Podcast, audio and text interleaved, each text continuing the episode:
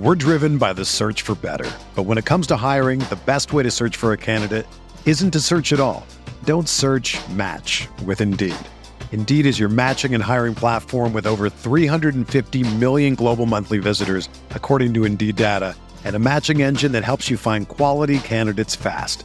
Ditch the busy work. Use Indeed for scheduling, screening, and messaging so you can connect with candidates faster.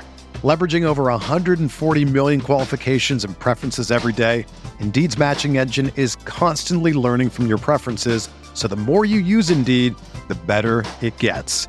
Join more than 3.5 million businesses worldwide that use Indeed to hire great talent fast. And listeners of this show will get a $75 sponsored job credit to get your jobs more visibility at Indeed.com slash BlueWire. Just go to Indeed.com slash BlueWire right now and support our show by saying that you heard about Indeed on this podcast. That's Indeed.com slash BlueWire. Terms and conditions apply. Need to hire? You need Indeed. This podcast episode is brought to you by Coors Light.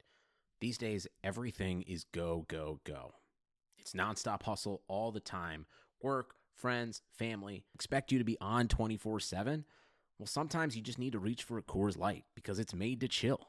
Coors Light is cold lagered, cold filtered, and cold packaged. It's as crisp and refreshing as the Colorado Rockies. It is literally made to chill.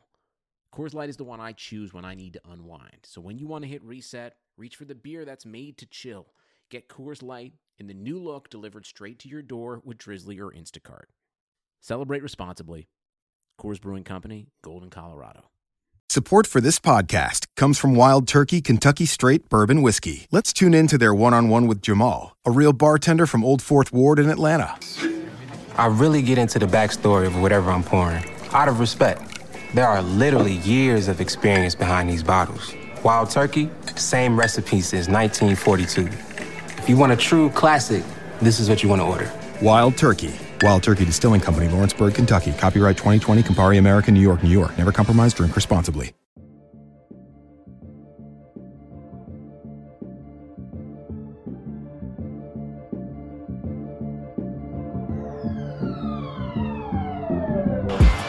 Anthony for three. Puts it in. Knicks by one. To be honest, I would put myself in the same category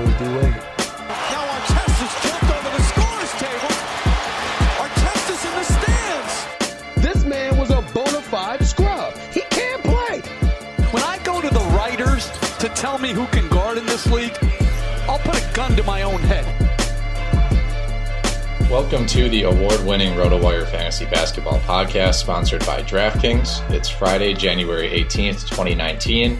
Uh, last week, DJ got to say, I'm back. Now I get to say, I'm back. Uh, Alex Barutha here after a one week hiatus. Uh, next to me is Shannon McEwen, and on the line is Ken K Train Crites. All aboard. This podcast is available on iTunes, Spotify, Stitcher. Um, feel free to leave us a nice review. You can download uh, on the RotoWire website, listen to it there.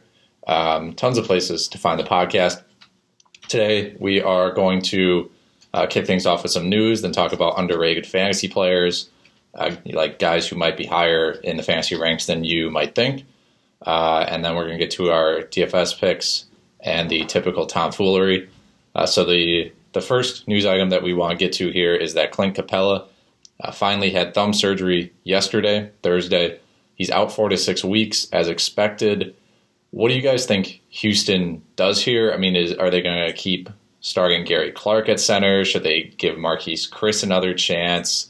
Is there a two way guy? Do you trade for somebody? It's, I can't uh, get over. Go ahead, Ken. Go, go ahead, Shen. I can't get over Marquese Chriss's just absolute zero value. Like in the two games with Capela out, they actually played him less. Is it? I mean, for he's he's at least six ten, right? He was a number eight pick only two years ago. Is he really this worthless? He is. Um, he, he has the size and athleticism, which I, I agree, Ken. I'm confused by it. Uh, but we have to just assume the coaching staff knows what they're doing. Um, Yeah. I, I, I totally expected Chriss. You know, the news came out right away that they're going to start Nene. Um, but Nene doesn't always play. Like he doesn't play the the second. Well, he's 110. He is. He's 110 years old. Right, Yeah. and he's extremely limited. I mean, he's not going to play 30 minutes, um, and he's not going to help on the fantasy side. So I just I I plugged in Chriss in my DFS lineups that that first night uh, after Capela was the the injury was announced, and I expected Chriss to do something, not not play 30 minutes, but maybe get 20 minutes.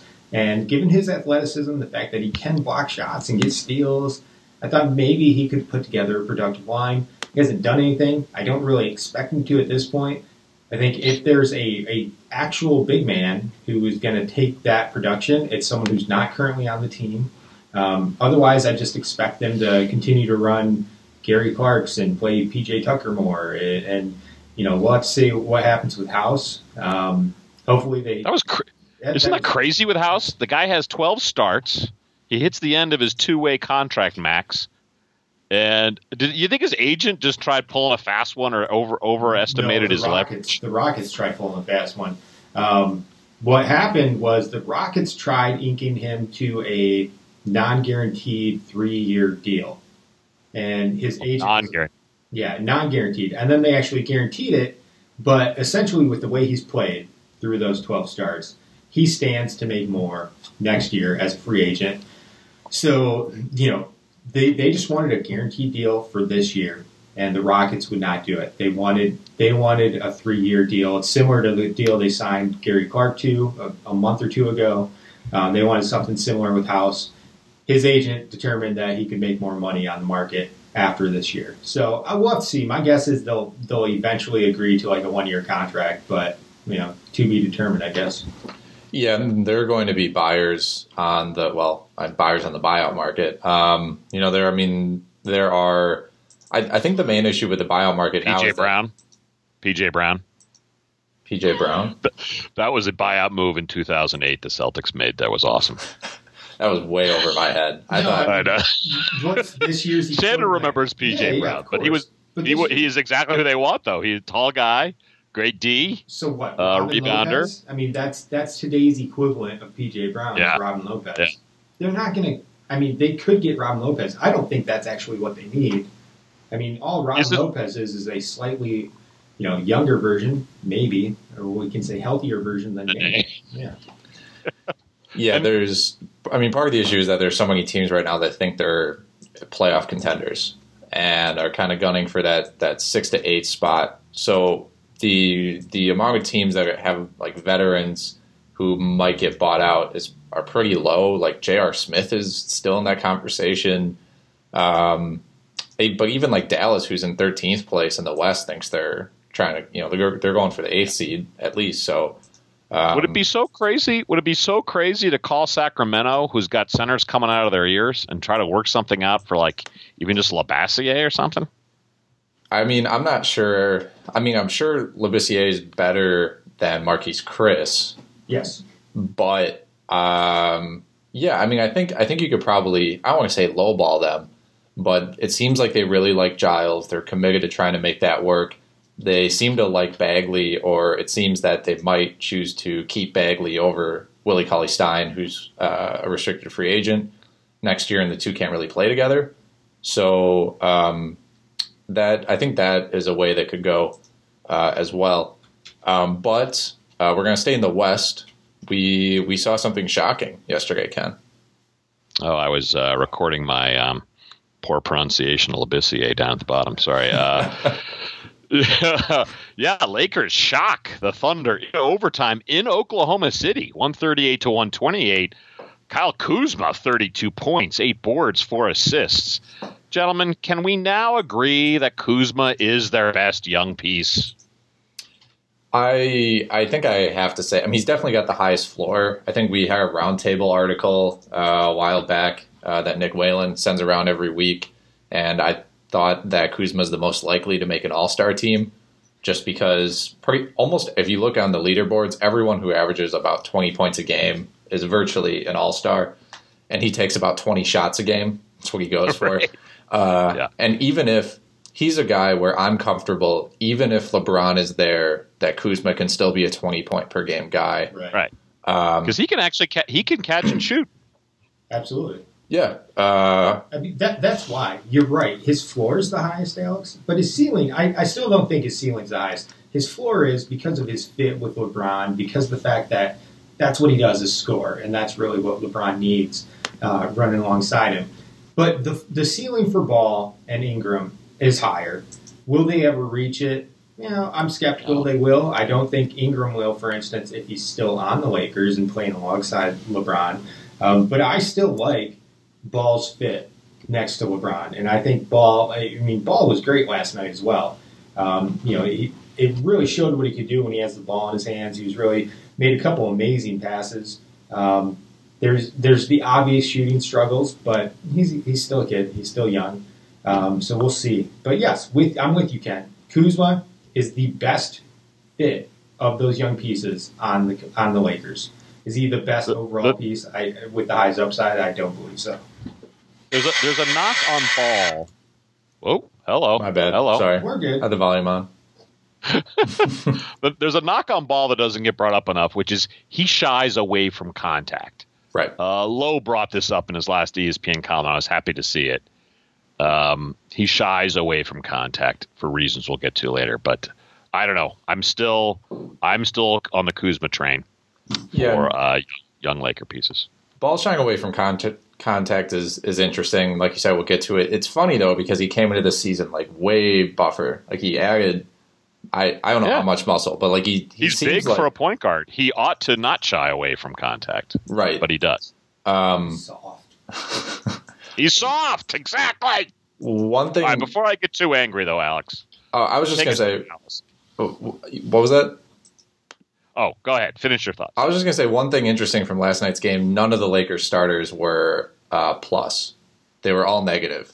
Uh, the bench saved the team.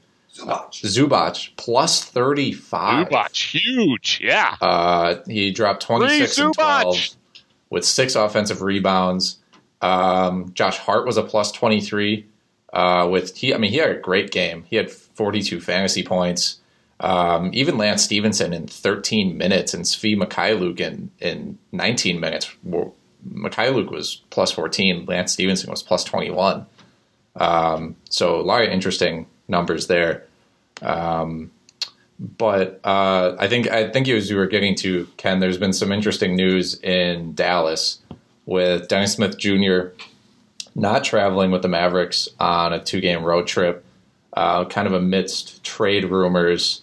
Uh, they were it had been reported they were trying to trade him, and then uh, just very recently, I think yesterday or the day before, uh, Tim McMahon of ESPN came out and said that the Mavericks are trying to, I guess, mend the relationship between uh, or with them and Dennis Smith Jr., which to me immediately read as we couldn't get a good offer for him, so I guess he's sunk. yeah, I, I guess he's just here now.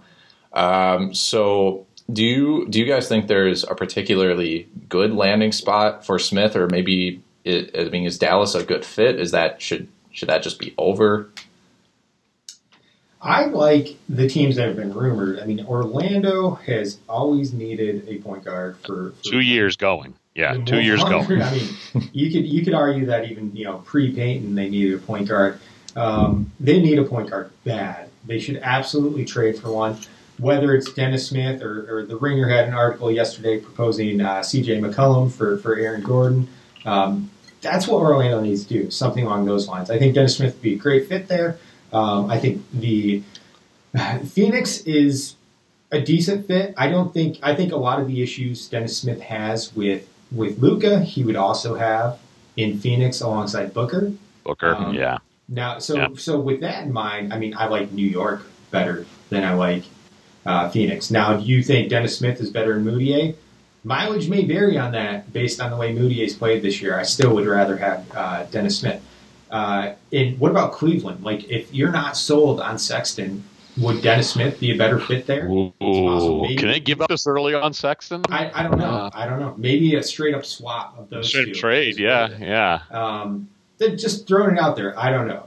Uh, other than that, I mean, if Memphis decides to move on from Mike Conley, if they can get someone to take his contract and they do a full rebuild, they would be. That's a that- big if. Yeah. Big if. I, I don't think it is because if they trade Gasol, who has a player option for next year, then why would you not also trade Conley? Because you're not going to No, do no. anything. I think Memphis. Don't get me wrong. Memphis would love to trade Conley. Oh, I just don't think at 63. What is it? 62 million. it's only Maybe it's 67 over two 60 the next two yeah, years. 67 over the next two seasons, but there will absolutely be a taker for that because it's only two seasons. So if you have a team that desperate desperately needs a point guard, I think I mean like I don't know if the Pistons would be able to make it work from a cap standpoint, but they would absolutely do it. Uh, there are numerous teams that I think would do that. Um, I think there's teams that would like to. I think it's harder than than you think to fit that luxury tax wise. Well, but obviously, yeah. But I mean, I, San Antonio, another team that needs point guard, um, where I could see them making a play for Conley or Smith. Um, again, do they have the pieces? I don't know. Are they really content just waiting for Murray to come back? Possibly. The the Pistons are a team that I also thought of as well. I'm Yeah. just worried about the assets that would be going back, um, and just kind of the I guess lack thereof. One team that I was just looking through the standings that I think would be interesting might be Minnesota. If you could get maybe Jeff Teague, almost like a Jeff Teague for Dennis Smith Jr. swap, Absolutely. um, just straight up. I think that would be interesting for Dallas because that improves their playoff chances for this year. And Teague's under contract for next year when he's 31, and you can maybe cut bait after that, try to figure out something else. And then for Minnesota, uh, you kind of get a point guard who's on the same timeline as your core of Covington, um, Wiggins, Towns, um, that kind of a crew. Yeah, that makes sense. I sort of as yeah, I like that. I sort of assume Dallas wants more of an outside shooter than Teague, but I like that. I like that. Yeah, it's uh, it's Uh. an interesting situation there. Um, but uh, I guess that's enough Western Conference talk for the time being. Uh, we're going to move to the East. Well, hey, the Sixers really spanked the Pacers last night in Indianapolis, 120 to 96. Philadelphia's now won seven of nine. They held the Pacers to 40% shooting. Um, there are three and a half games back of Toronto now. Should we be giving Philly more credit as an E power team? I mean, they certainly get plenty of publicity because of their personalities, but uh, are they putting things together in Philly? The the win over the Pacers was nice because the Pacers are a good defensive team. Uh, although I think they're kind of I think their I think their record is better than they are. Like I think they're a better regular season team. Yes. My main concern about drawing any like concrete conclusions about the Sixers right now is that they've kind of had some easy games lately. Um, I think the past seven or eight games, it's been the Suns, the Mavericks, the Wizards twice, the Hawks, the Knicks, the Timberwolves, and now the Pacers. So it's great that they've won all these games, but it still hasn't been against competition that they're going to see in the playoffs, or a lot of teams that may not even make the playoffs. I think Philly's and, fine. and I, I, those I- two losses fine. are Hawks and Wizards. Those those two losses. That's weird too. Yeah, The last night's Hawks and Wizards. Yeah. Yeah, excellent I- point. I think Philly's fine. I'm not worried about them. I still consider them one of the top four teams in the East. I think Indiana is in is a good team, um, but they're also feasting on their own division. I mean, they, they play in a division that has Detroit, Cleveland, and Chicago. right. Uh, they're seven and two against their own division. Um, Milwaukee's also in that division, but that's the only tough team that, and probably the only team they have lost to in that division. Um, I, they're good. You know, five point three point differential, solid defensive team, as Alex said. Uh, but I don't expect them to beat a team like Milwaukee, Toronto, Philadelphia, or Boston in the playoffs. Well, as Alex said, uh, that depth of theirs doesn't necessarily translate well to the playoffs. You know what does Um, translate well to, to Philly's success in the playoffs? Having the best center in the NBA on your team. The dude is going to go for 30 and 20 in the playoffs this year. It's going to be sick. Yeah, You think he's better than Jokic and Anthony Davis? Well, For, for, for this purpose, for the, of this argument, Anthony Davis is a power forward, Okay. um, which is technically where he's been starting for most of the season with Randle. Randle's been starting as center. Hey, I hey, I- I'm- uh, uh, yeah. We know we know how that goes. But yeah, is he? Yes, I think he's the best center. I think two this season he is the best center in the NBA. Absolutely, better than Jokic. I love Jokic, but Hmm. yeah, Embiid's well, the best. well, overall. Shannon, Shannon, while you have the floor, Right. Yeah, You wanted to give props to one of your favorite youngsters. he, he, he, I, I just like him more than most. He's not necessarily one of my favorites. I just feel like we always knock on this guy, and we need to give him some props because he's actually playing better. Trae Young with Atlanta, the, the, the Atlanta Hawks, everyone, don't sleep on them. They're eight and seven over the past fifteen. They've been playing really well, really competitive. Probably to their own deterrent because they should just be tanking and getting a better draft spot. Um, especially because the Dallas draft pick that they have is not looking as good as they, they originally expected. Uh, but Trae Young, over the past 15 games, he's averaged 17 points, seven seven assists, four rebounds, 1.3 steals, 1.9 trays, shooting a respectable 44% from, from the floor and 42% from three. Trae Young is not washed. He's not garbage. He deserves to be in the NBA. Right. All of you haters out there, I'm not saying he's as good as Luka. No one's going to say that, okay? But Trae Young is Always going to have that bird. yeah, Trae Young is going to be a legit NBA player. He already is. And he should only get better. He's already a great playmaker. I stand by my stance from a couple months ago where I think he could one day lead the NBA in assists. Like he is that good of a playmaker. And it, as his shooting rounds in form, as he gains strength, Alex and I were discussing, Alex thinks that he, he looks tired in the fourth quarter a lot, and a lot of his shooting reflects that. This guy's going to get better. He's absolutely going to get better, and he's already showing a lot of a lot of flashes. Yeah, I mean, like like Shannon alluded to, I was looking at some of his shooting splits um, because, like like we've like we've said, as much as I've been down on Trae Young, I'm still interested in him as a as a prospect. He's shooting twenty, essentially twenty three percent in second quarters and fourth quarters, which makes me think he's just kind of tired. He's getting tired too easily. He's maybe not used to the NBA schedule. College is a very different uh, situation as far as how many games you play in the span of a month or the course of a season. So, if really at the end of the day, if Trae Young's main issue is that he's getting winded, then I think the trajectory for his career looks great. That's what I like to hear. His- How much of Young's? I wonder how much of Young's improvement is because of the return of John Collins. I mean, they had no inside game before Collins Oh, came back. Absolutely, that, that's definitely part of it. And Dedmon's been playing really well, but yeah, Collins has been Yeah, a beast. Dedmon was out for a while too. Yeah, Bembry's been playing really well. Um, but if you look at if you look at uh, Trae Young's stats over the past 15 games, and I get it, small sample size, 15 games, it's very similar, and, and you could argue a little bit better in some areas than what Steph Curry did his rookie season. He's you know, we were talking. Steph Curry ahead, was sorry. 17, 17, 4, and 6, you know, with, one, with two threes and 1.9 steals, uh, 46% from the floor, 43, 44% from downtown. So that's not that much different than what Trae Young's done over the past two weeks. Past 15 games, sorry. That's true. You mentioned you mentioned Dedmon. He could be another candidate that goes to Houston cheap, right? Expiring deal. Atlanta's gathering assets. He's old. Oh, absolutely. That's a good idea. Yeah. Um, final thing on Trae Young, I guess, comparing him to Steph Curry. Trae Young's getting about over that over this 15 game span, and he's done it essentially all year. Um, getting to the free throw line, uh, Trae Young takes four free throw, 4.3 free throw attempts per game. Steph Curry didn't reach that mark until his age 25 season, uh, which was his fifth year in the league.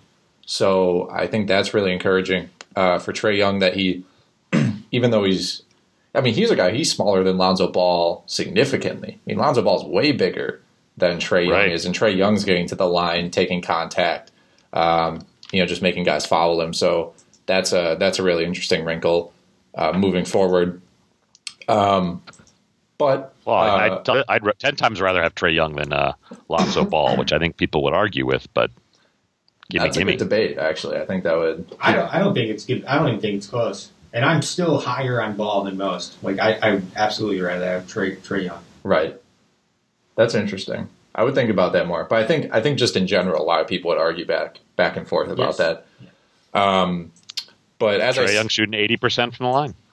Awesome. yeah, yeah, I'm sure his true shooting percentage will be pretty high throughout his career if he can keep bombing threes like this and and uh, keep things consistent uh, late in games and late in quarters or halves, I should say. Um, but uh, basketball season is is it halfway, more than halfway at this point? Over. We're- Yeah, we're Yeah. past. Yeah, the trade deadline is is rapidly approaching. Uh, it's in less than a month, uh, and so uh, we partner up with DraftKings. And so if you are, if maybe if you're if your you know year long fantasy league isn't going so well, maybe it's going great. You want to build on that. Um, we we have a great deal with DraftKings. You can get RotoWire six month memberships for free. You go to rotowire.com slash DraftKings. You sign up for a new account. You make a $10 deposit or more, and you'll get six month access to all tools and sports on rotowire.com. So that includes DFS lineup optimizers. It includes weekly rankings, premium articles, full season draft software, much more, all for $10. Uh, and then you can take that $10, enter it into contests, potentially win more money. Uh, so, which is great. Uh, you can go to rotowire.com. That's pronounced. Yeah, Alex, that's pronounced mo, mo money. Mo money. Mo Everyone loves it. Um, and it's important to mention that's when when you get the six month membership, it's not just for basketball. So we got baseball coming up. The baseball magazine's coming 12 out. I think plus sometime sports. in February. Yeah, tons of sports, uh, tons of opportunities uh, to win money. Golf, NASCAR, cricket, CFL, NHL. WNBA runs in the summer. If you love basketball, yeah. we got college basketball, college football. Um, so you go to rotowire.com slash DraftKings. Just follow the instructions there uh, to get everything I just mentioned. Disclaimer eligibility restrictions do apply. New DraftKings users only. See DraftKings.com for details. So today we're going to talk about some underrated fantasy players. Uh, just some names that are either maybe over have overplayed their ADP, just aren't the sexiest names, but are way higher in the standings than you might think. Uh, the first guy I'm going to bring up, I actually have two injured players on my list, but Robert Covington right now he's got an ankle injury, no timetable for a return, so that's that's unfortunate. But it's important to note he's been the 27th ranked player on the year. I mean, he's been a second, third round player. You can you can get him a lot later than that in some of your drafts, especially if you're, if you're, if you're a second if you're a second half team right now in season long. Covington is a great high upside trade to make for owners worried about that injury, right? Because he's going to get a gazillion minutes with Minnesota. Yes, he's their only defensive player. Great three, great steals. So I'm interrupting you, Alex. Go ahead. No, I mean you're you're exactly right. He's a guy who can play 35 plus minutes. Um, he's one of the few elite three and D players that actually translates into top tier fantasy value. Um, he hits 2.4 threes and combines for 3.4 steals and blocks, which is crazy. Um, defensive player of the year candidate, no doubt. The stats back it up. Um, and and like Ken said, uh, you know, you might be worried that he doesn't have a timetable for his ankle injury if you're looking to trade for him. But at the same time, if you're looking to trade for him, you probably are trying to salvage your season. Um, so I, I, I, just want to bring up his name because he's been he's been way outperforming his ADP. Um, and so yeah, and and it might be better to trade for him when we get an actual timetable, but at the same time, I think now is a good time. It's been a couple weeks. I know I know this week uh, the most recent update is that he doesn't have a timeline yet, um, but I think it's safe I mean, it's we're already a couple weeks out. He's been sitting out. He's missed about seven or eight games. I can't imagine if it were worse than you know a, a three or four week injury, they would have released some kind of details about it. So I have to imagine well, he's back by like February first.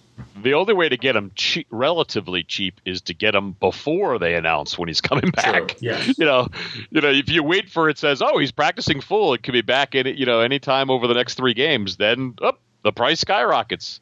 Yeah. Again, that's why he's the second half. If you're a second uh, tier, you know, if you're, I'm sorry, bottom half team, now's the time to gamble. Yes. Yeah, and if you can maybe trade like a, a healthy player who's around 50, uh, 50th ranked player for him, uh, if someone if someone needs healthy bodies, that might be a way to do it. Um, but we're going to stay in the Western Conference for one of your players, Ken. Ah, I'm going to go with someone who's underrated because – He's showing big improvement late in his career, or relatively late.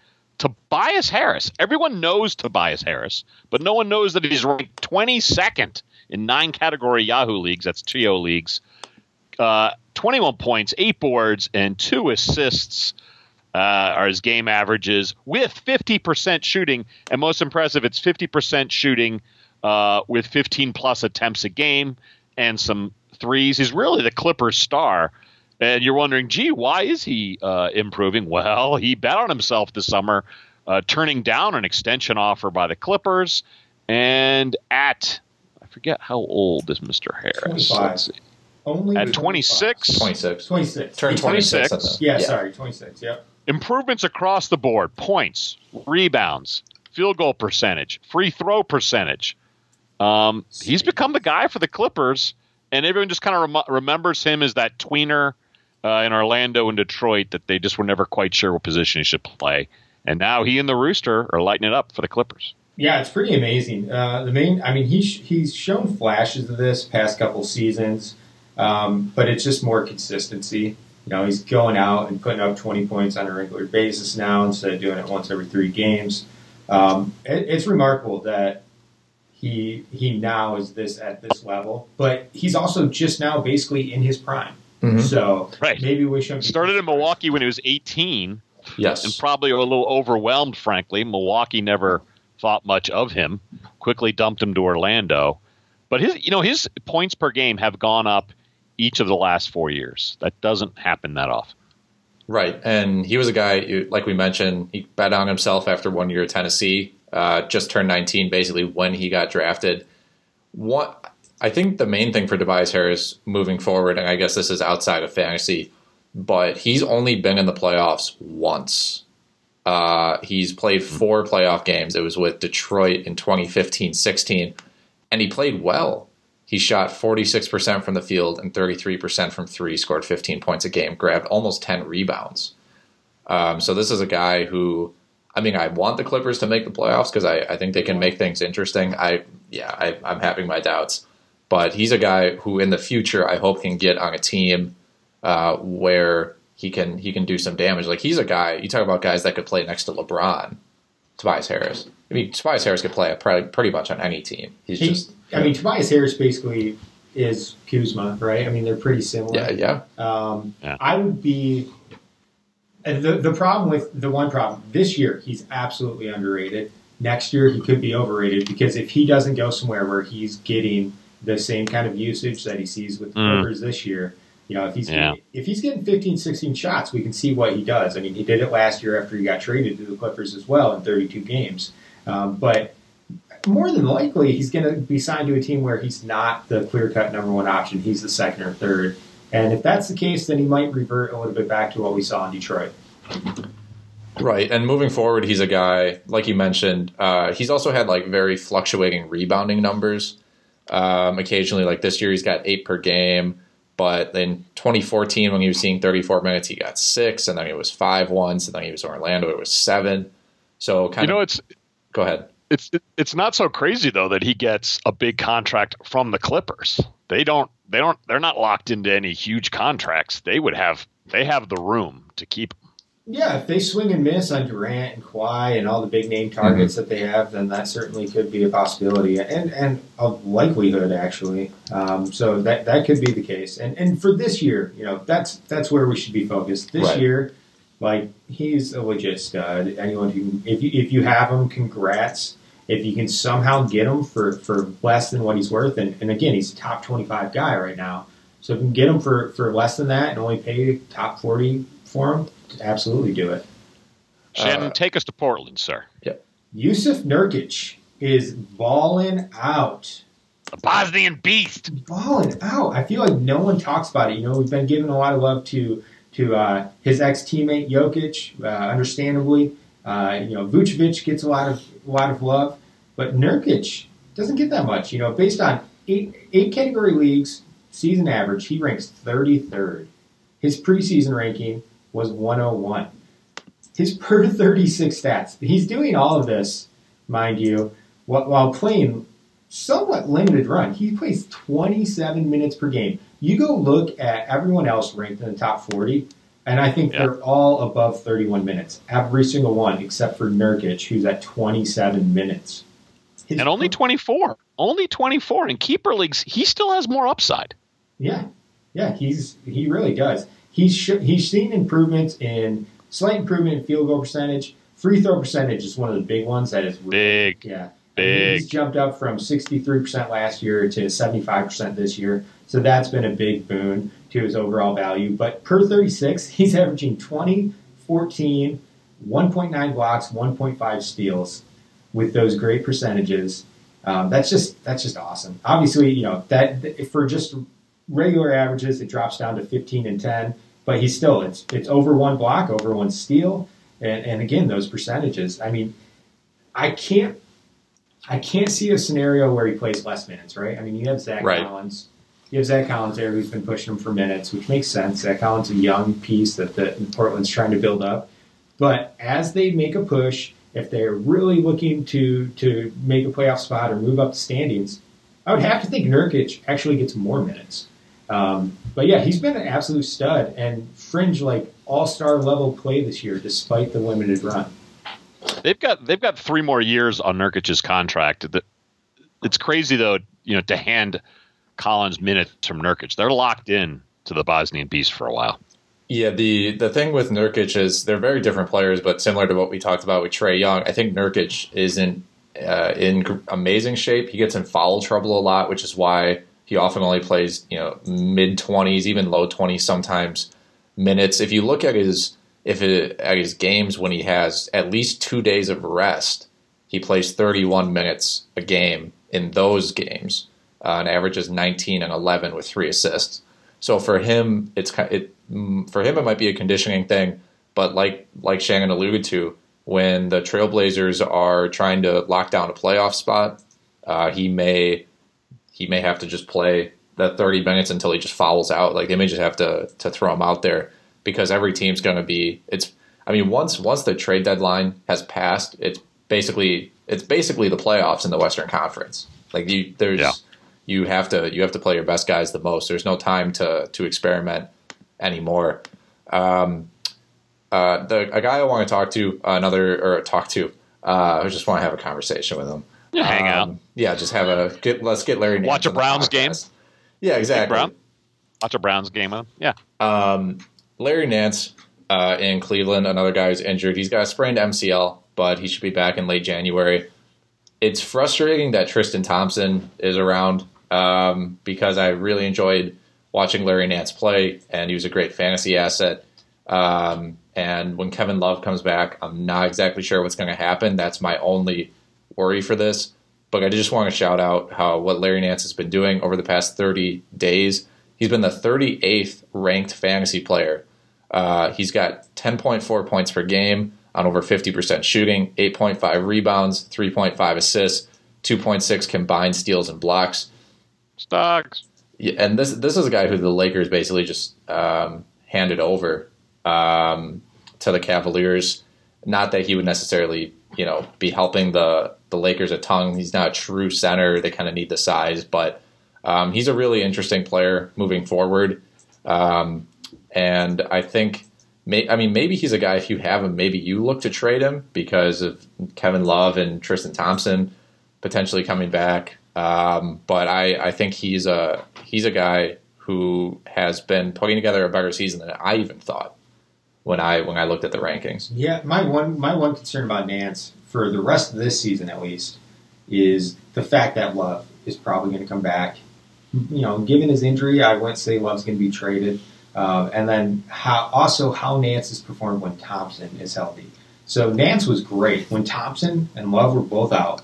I mean, like you said, Nance was stellar. He was like a top thirty, top forty fantasy player. But even those few games after Thompson got back, before Nance got hurt, I mean, Nance's production production dropped significantly. He was he was only ranked like 250 over those three or four games. So I worry about it. The fact he should see more time, he should see more run, even when Thompson's healthy. But this team is foolish. Um, I like him. He, he's definitely underrated. Um, definitely a solid piece. I mean, even last year, you know, there were a lot of Lakers fans who were calling for Nance to get run over Kuzma uh, and some of the other players on that team. Like everyone loved Nance. A lot of people who watch him play thinks think that he's going to be good. I, I don't. I, I think also. I think he's more than just a throw in. I think Cleveland wanted him. Larry Nance is the rare player that wants to be in Northeast Ohio. Right. Uh, so I suspect uh, they insisted on him. Right. And he's a guy, if we're talking about like dynasty leagues, Uh, might be a good guy to hang on to if you assume Tristan Thompson's yeah. out the door sooner than later uh, via trade. Same with Kevin Love. Um, but Ken, you want to talk about a Toronto Raptor? Uh, Pascal Siakam, ranked number 38th in Yahoo. cooling off a little bit, but you know Valanciunas is going to still be out for a while. The guy's got 1.7 stocks a game, 15.7 boards, three assists with 57% field goal shooting. Uh, you know, made a starter this year with new coach Nurse, starting him over uh, OG Anunoby, and uh, you know plays north of the border. Doesn't always get uh, a claim he should. Everyone's talking about Leonard and Lowry, but I think Siakam's a nice bit of their success as well this year. I have to agree. He's a strong candidate for most improved player. Absolutely. Um, yeah. Definitely, definitely a great glue guy, guy they want moving forward. He's like the he he is the guy who I think the most represents the potential. Uh, they're they're kind of at this pivot point where if Kawhi leaves, they're pivoting to the young guys, and I think he's a huge part of that uh, moving forward. Yeah, he he's blowing me away. I mean, watching Toronto last year I was I was admittedly confused why he got as much run as he did. Um, I felt like he was just a dude that was out there on the court. He was like basically Turd Ferguson is with with OKC, um, but he's he's been unbelievable. He's improved his skill set, his handles, everything, his shot year to year, um, and he's totally legit. Well, and he's got a crazy you know, motor. Yeah, I love. Seeing yeah. A big reason for the upside is he was late to basketball. All his older brothers played hoops but he didn't. He wasn't that interested in like late in high school to play basketball.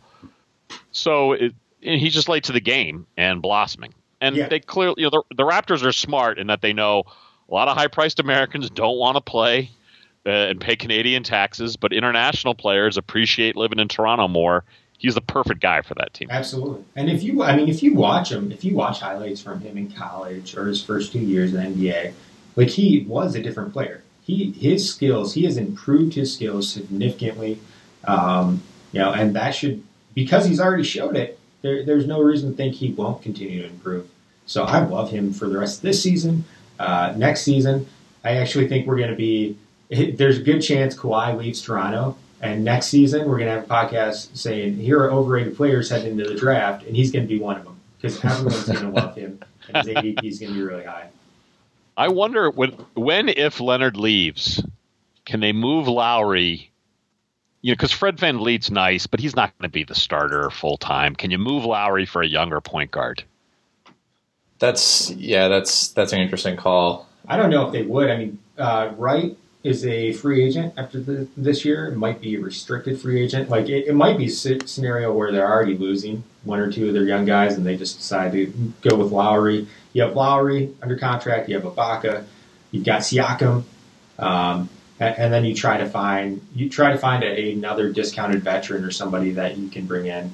Um, you know, maybe that's a team that goes after like Tobias Harris. I have no idea what their free agent uh, flex cap, cap flexibility will be like, but I can see him bringing in another another discounted uh, veteran via via trade or, or via signing them. Right, and right now they're you know they have this young core, but it's not it's not going to be super young anymore. Like next year, like next year, Jonas Valanciunas is going to be in his age twenty seven season. VanVleet's going to be in twenty five. Delon Wright in twenty six. Really, their young guys are are Siakam, uh, who's going to be 25, and OG Anunoby, who's going to be 22. But Anunoby is kind of struggling to get minutes these days. Yeah, his values on the when they're going in the wrong direction. Right. So the very interesting situation in Toronto uh, for sure. But before we before we get to these, you know, some DraftKings picks, uh, I, I want to let Shannon have the floor on a few guys. Yeah, a couple other guys that I I consider vastly underrated this year, and, and I, I really was uh, love this topic because it meant I could bring up my my secret love, D'Angelo Russell. D'Angelo, I see you. I see what play the mood music, Alex. Mm. Ciao. Bow, bow. I see what you're doing, Mr. Russell. Ranked 36th in eight category leagues over the past month. That bumps up to 28 over the past two weeks. Top 50 for the season. Here's a guy who had a preseason ranking of 90. No one ever talks about him. The Nets are awesome this year, and everyone talks about Dinwiddie. Go look at Dinwiddie's stats. Dinwiddie's had some good games He is a good player, but he's not the reason why the Nets are badass. It's D'Angelo Russell, my main man. He's so good. People are foolish. He's averaging basically 20 and 7 over the past month. He's unstoppable. I love His hair is terrible. His hair is terrible though. Yeah, I, I mean, Can he and Holiday go to like Jimmy Butler's barber and just get that taken care of? Please. Uh, a couple other guys we we've talked about these guys before on the podcast. I won't I won't uh, drag this on. Malcolm Brogdon in Milwaukee has been a top seventy player this year. He is like the most efficient dude in the NBA. Uh, Fifty-two percent from the floor, ninety-six percent from the free throw line, uh, fifteen points, four rebound, four and a half rebounds, three and a half assists. Not doing much on defense, but he's knocking down 1.6 threes. Just consistency, like decent production all around. If you drafted him in the 10th or 11th or 12th round, like you got a steal. No one expected him to really show improvements. Everyone just thought he would be a you know a solid rotational piece after his rookie year, and, and he has improved, and it's it surprised me. Yeah, he's he's going for 50, 40, 90 this year uh, after a lot of people said he didn't deserve to win Rookie of the Year. So that's kind of a, uh, uh, I think, I don't know if that's a revenge thing for him, uh, but I think he's he's he's proving that he's a legitimate NBA talent and a legitimate like starter. Like I think a lot of people thought his upside might be you know high level six man, and maybe that's more realistic for his role. But um, as as Nick Whalen mentioned, um, I think in the roundtable, he's been the Bucks' second best player on a lot of nights. Uh, when Middleton's gone through some struggles, Bledsoe is fine, but he has issues with turnover some turnovers sometimes, and, and isn't a great three point shooter necessarily. Uh, so yeah, he's a he's a guy to uh, to to keep an eye on moving forward. Yeah, and the last guy, um, TJ Warren, we talked about him a couple weeks ago.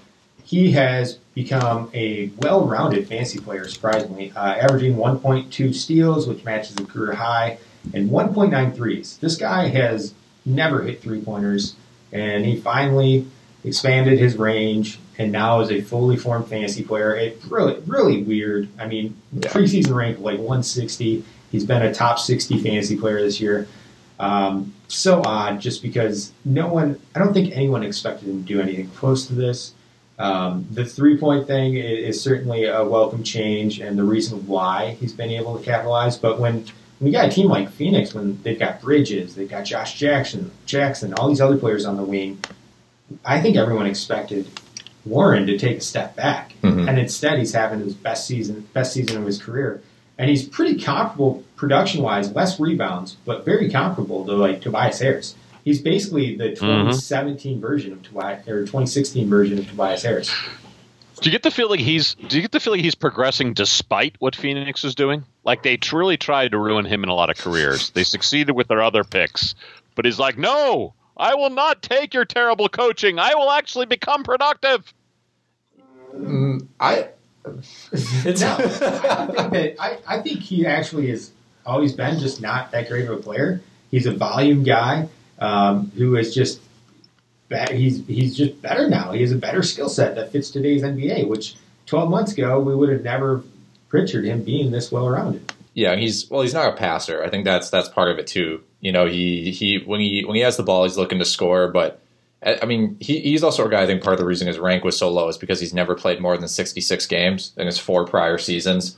Uh, just a guy who's always been hurt, and maybe that's stunted his development to some extent, like developing the three ball, uh, and that and that's a possibility. Um, but they they actually have him on a, a really good deal. Um, in September of 2017, they signed him to a four year, 47 million contract.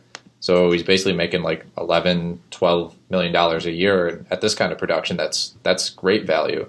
Uh, with the cap expected to go up as well. Um, but we're gonna swing into some DraftKings talk here.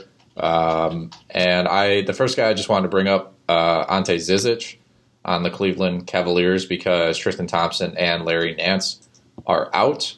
Uh, Zizic has played well often. Uh, he, during the Cavs' last game, put up 33 Part of the fantasy Kyrie Irving points. trade. Yes, part of the Kyrie Irving trade, um, and uh, which I don't think you know Boston's necessarily too upset about giving up Zizic, considering Aron Baynes and, and Daniel Theis are, are great backups to Al Horford. um, but at the same time, Zizic, he's gone for 33 fantasy points uh, twice within the past, I think, three games. Uh, when he, you know, when he sees over 20 minutes, uh, he averages 23 fantasy points. Although that's uh, one of those games was a complete dud, 6.4 fantasy points. But you can get him for 3,700 on DraftKings, and I know the the Cavaliers are only expected to put up 99 points against the Jazz, but at the same time, uh, Zizic is so dirt cheap that I think he's he's definitely worth a flyer.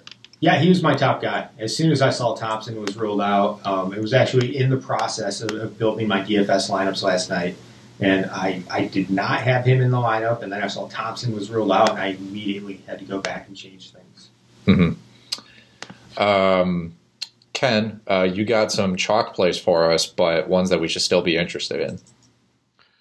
Uh, yeah. Um, also at center, I like Vucevic going against uh, Brooklyn and their worst center defense in the league. So, but he is pricey at 9,400. And then Donovan Mitchell, uh, my other chalk play at 8,900, 49 fantasy points the last four games. He's at home versus Cleveland. Mitchell always has three plus more fantasy points at home versus the road. So those are my two sort of chalky plays, if you will. Yeah, Mitchell's been fantastic. Um, which congrats to the RotoWire guys on our buy low article a few weeks ago. I think about half of us mm. all said Mitchell was a great buy low option, um, and he's absolutely exploded since then. Um, let me tell you a couple of guys I like for DraftKings tonight. So I, I the reason I'm actually steering clear of Mitchell, and it's because he's been so good. Like his his salary has just gone way too high. So here's a, here are guys who are all lower than Mitchell um, from a salary perspective. Damian Lillard, DeMar DeRozan, Blake Griffin. Like I will take any of those threes, three guys over Mitchell tonight. Um, Blake Griffin has routinely put up 50 point games this year. He has a 56 point outing against Miami earlier this season, who he faces tonight. Um, so I like Blake. Blake's also shown the capacity to go off for 70 points, which we haven't seen that from a guy like Mitchell. Same goes for Lillard um, and, and DeRozan. These are guys who routinely hit 40 points. Lillard has four straight games of 40 points or more. He had he had a he's only a few weeks off of having a big 60 point outing. Um, you know he's cheaper than Mitchell right now, so I, would rather go that way. Um, on the cheap side, Royce O'Neale. Um, hmm. He's he's going to continue to get a lot of run. He's coming off. Uh, he's got 40, 37, 27, 36 minutes um, over the past four. Uh, the Jazz are shorthanded. There's some risk here as we saw in, in the game against Detroit earlier this week, I mean, Royce played, Royce O'Neale played 27 minutes, but only had nine fantasy points. One of the reasons why I like him a little bit more tonight is because that kind of depressed his salary. He's only at 4,300, um, which is just more more manageable than like a five thousand dollars salary for that guy. Um, and then, yeah, we're gonna I'm gonna go through this whole list. Uh, Alec Burks. Yeah, I was gonna bring him up. Hell yeah! This yeah. is a revenge game. Yeah. Slow pace. Ooh, revenge, but slow paced jazz. Where's I, Milo? 28. I mean, I, I, don't want to steal your thunder, but I mean, no, I was just going to say 28 fantasy points in away games over the past, I think, 11 ish games since December 19th. Uh, 28 fantasy points in away games.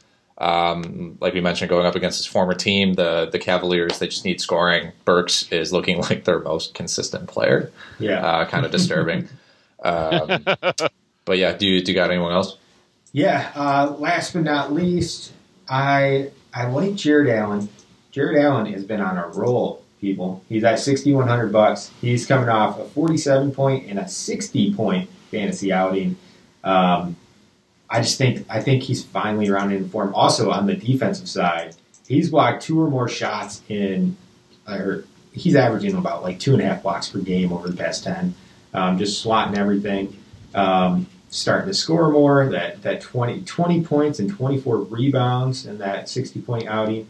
I, I, feel like he's turned a corner and that they're going to start giving him more run. We'll see.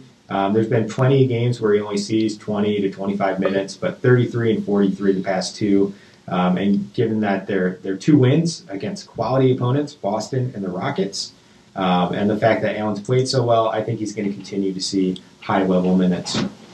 Uh, I just want to bring up a pair of guys. Uh, Bam Adebayo, uh, to me, is always a GPP flyer, even if Hassan Whiteside is healthy. I just, I don't even, I don't mind. He's 4,700. Um, he has 30 fantasy points um, in three of the past five games. Uh, and like I mentioned, that's with you know Whiteside's Whiteside's been in there. One of those games, he only played 18 minutes and got 30 fantasy points. So you know he can do that. He's going up uh, against Detroit. It worries me a little bit that maybe they'll play Whiteside more to match up against Drummond. Um, but at the same time, who I mean, who even knows what Erik Spoelstra you know wants to do with Hassan Whiteside at this point? I trust Bam Adebayo in limited minutes is what I'm getting to, and I think he'll have low ownership. Uh, another guy on the uh, on the Nets, uh, we mentioned Jarrett Allen. I want to bring up DeMarre Carroll, who after just like being a complete bum in the first part of the season, I think I dropped him off my 14 or 16 team league, um, which I am, am, now regretting. Uh, over the past two games, uh, he's combined for about 66 fantasy points, and uh, he had a small slump, but uh, he went for three straight 30 point outings uh, from December 28th through January 1st, or January 4th, excuse me. So he's a guy who can get 30 plus uh, DraftKings points very easily at 5,100. Uh, and that's that's the kind of that's the kind of range you can fit in most lineup. Uh, you know, in most if you want to go stars and scrubs, you can probably get them in there. If you want to go balanced, you can get them in there. Cash, GPP seems fine, and Orlando isn't good, so uh, that that's always great for the matchup. Um, Ken, you got one more guy that uh, you you want to let the people know about? The Rooster. I'm mostly just trying to find who can I afford from this hmm. Warriors Clippers game where the over unders 241 and a half and I could see Gallinari having to hoist a lot of threes. He and Tobias doing a lot of gunning here, just in a crazy up and down game as they're desperate to keep up with the Warriors. Now the flip side could be true. Well, they're also blown out in the first quarter, but uh, we'll see. We'll see. It's, yeah. at, it's at LA, so I like the chances of it not being blown out being a little better, but we'll see. Yeah, um, yeah, it's it's a really good idea if a over under seems like absurd to get try to find some some sort of value in the game. And Gallinari, I mean, blow up potential is there, but the last time he saw fewer than 30 minutes was December 29th. He still saw 28. Um, and that was that was an 11 point loss uh, to San Antonio. Um, so I think we you can be pretty confident in Gallinari getting at least 28 minutes, even in uh, close to a blowout. Uh, and he's a guy who's who's averaging since since January. He's averaging 19 points, five rebounds, three and a half assists, uh, making 40 percent of his threes. Uh, we know the you get the the um, three point bonus on DraftKings, so that's always good. So in that game, one of the interesting wrinkles is Demarcus Cousin. Yes, DeMarcus we should we, we have to talk about that. Yeah, he is at 5500 on DraftKings, and and I originally plugged him in my lineup. Um, now the question to me is at 5500, like how many minutes is this guy going to play? If he plays 18 to 20 minutes, I actually think 5500 is a decent price. But I don't know that that's a given. I was doing some digging, trying trying to figure out, you know, what what level, what his curse said. Um, so a few weeks ago, a couple weeks ago, Cousins wanted to return. The minutes cap would have been at 10, 10 per game. And Cousins actually said, nah, I'm good. I'm going to continue to rehab so I can have a higher minutes limit when I do return. But even after that, the most recent report I saw was from uh, earlier this week, and it essentially said the Warriors hope to keep him between 12 and 16 minutes for at least the first couple games. So it's basically like playing in four minute spurts um, for each of the four quarters. So if he's really only going to see 12 to 16 minutes, I probably wouldn't go with him at 5,500. Um, but, you know, if it comes out today and they say, hey, we're going to play in 20 minutes, then yeah, I think he deserves consideration. Uh, here at RotoWire, we have him right now projected for 15 minutes, which I think is completely fair in the range that you're talking about. It might even be in the high end of what you're talking about. And based on what we think he'll be as a player this year, we have him for 19 fantasy points uh, in this matchup, and that considers that considers team total, pace, everything like that, and that would get you barely like basically three and a half times value, which isn't great. In a tournament, maybe, but in a tournament, you're looking for a guy to pretty much go over five times value. And so you're kind of hoping for like 28, 30 fantasy That's points. why I need I need that 20 minutes. Like that's I need to, I need to Yes. know he's going to play 18 to 20 minutes, and then not only am I I need those minutes, but then I'm banking on him being ridiculous and producing like two fantasy points per minute. With him, I don't think is I don't think that is ridiculous, but yeah, we'll he, um, I I'm of the opinion that he'll be shooting more threes this year. Won't be like driving as hard to the basket. So maybe if they have him spot up, shoot like five threes. If he hits four of them, I mean, you're in business. If you can get some rebounds, we know he's a good passer. So it's interesting, but I do have to agree. As much as I'd like to play him, that I think I, I think I do have to stay away. Um, but that's enough DFS talk uh, because Ken, even though he's been he's been he's been keeping it together, talking about Nikola Vucevic and Donovan Mitchell and Danilo Gallinari, but he just has something that that's he he just needs to get off his chest. Ah. you know what really burns my britches? Slaps my donkey. Guards who can't hit free throws. Do you know that Lonzo Ball? Do you know what Lonzo Ball is shooting from the charity stripe? Do you? 46. 41%. 41%. He's supposed to be a point guard handling the ball. How about Austin no longer playing for Daddy Rivers? He's shooting 54% from the line. Hey, Austin, the whole I'm following sabermetrics is baloney if you can't shoot. How about Ben put me in the Hall of Fame now, Simmons? He's shooting 57%. Playoffs are going to be hack a Simmons.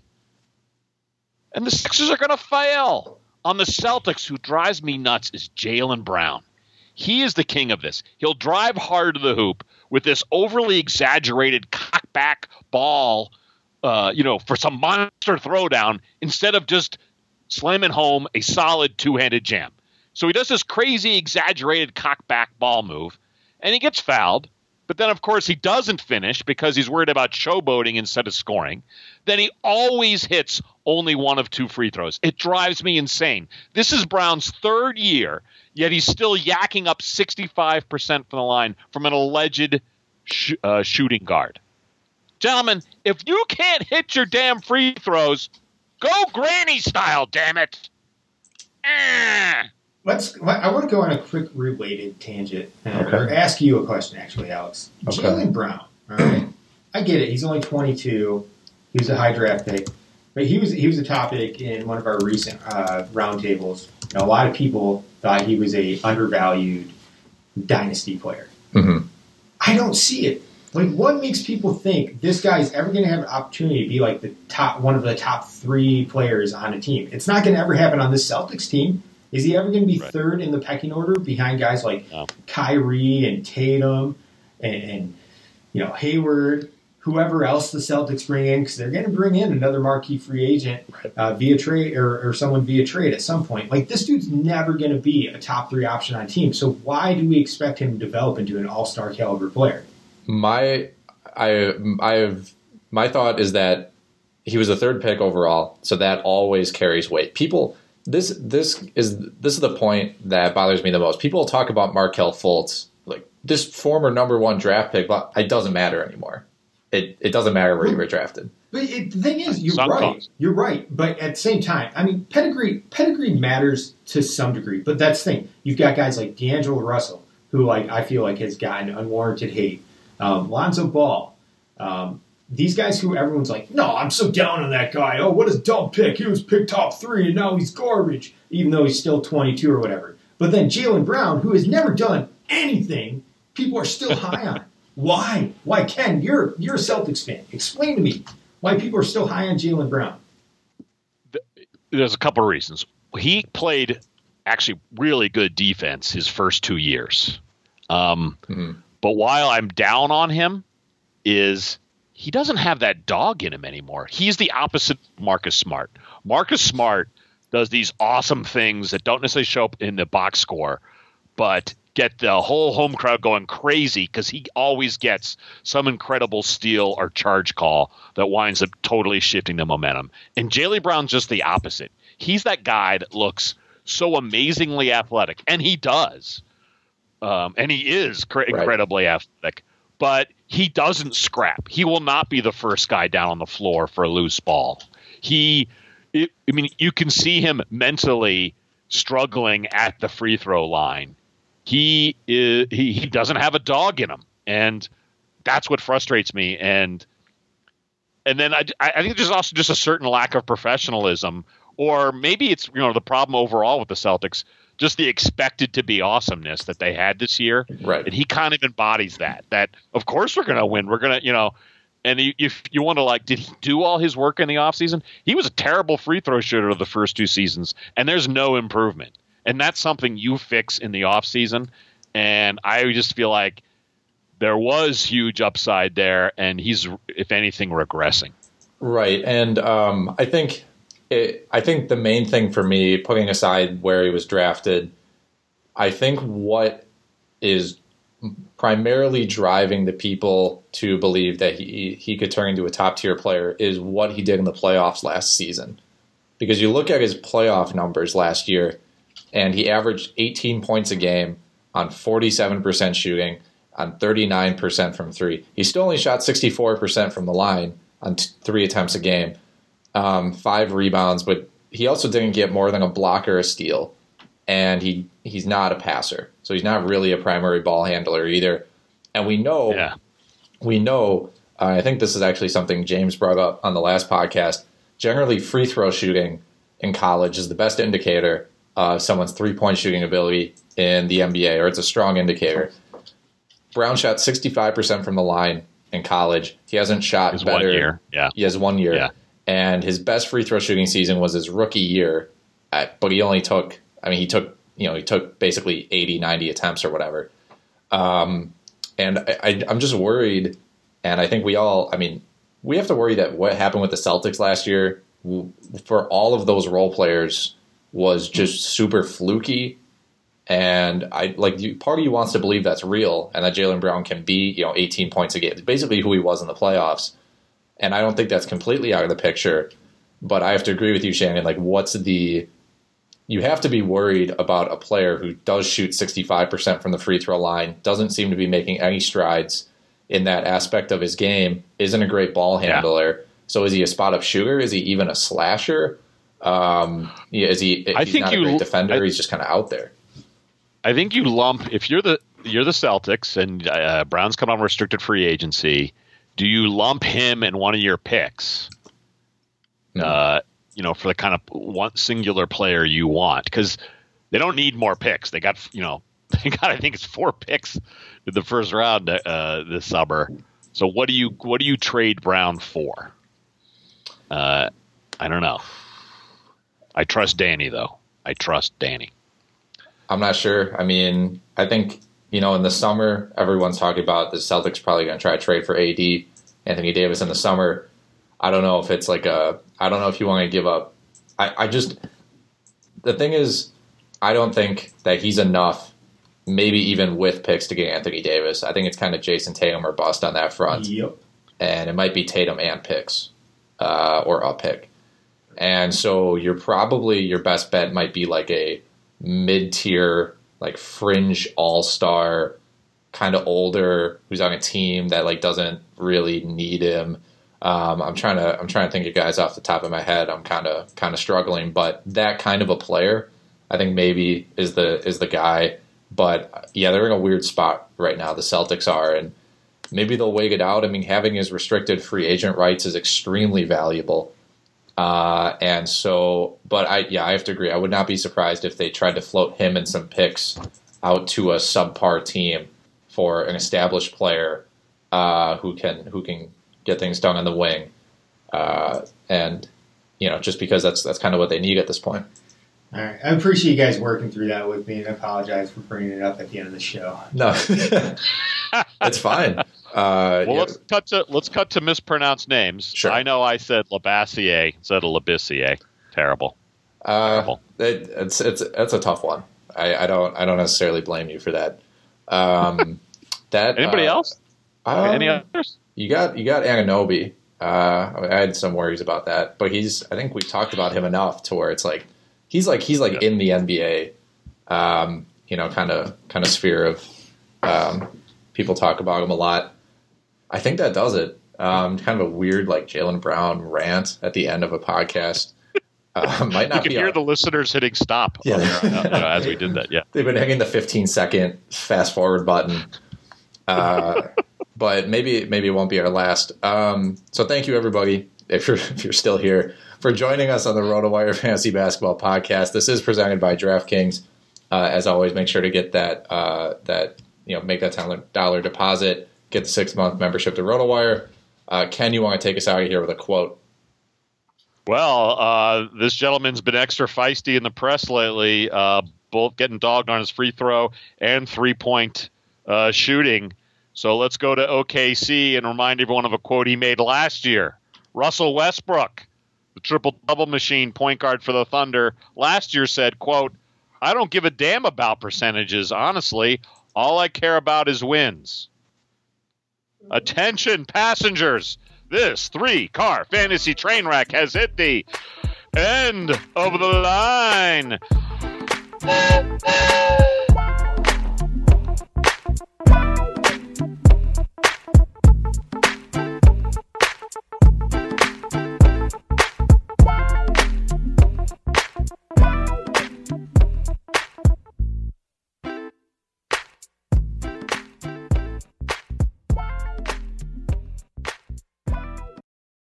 Everyone knows therapy is great for solving problems, but getting therapy has its own problems too, like finding the right therapist, fitting into their schedule, and of course, the cost. Well, BetterHelp can solve those problems. It's totally online and built around your schedule. It's surprisingly affordable too. Connect with a credentialed therapist by phone, video, or online chat, all from the comfort of your home. Visit betterhelp.com to learn more and save 10% on your first month. That's BetterHelp H E L P.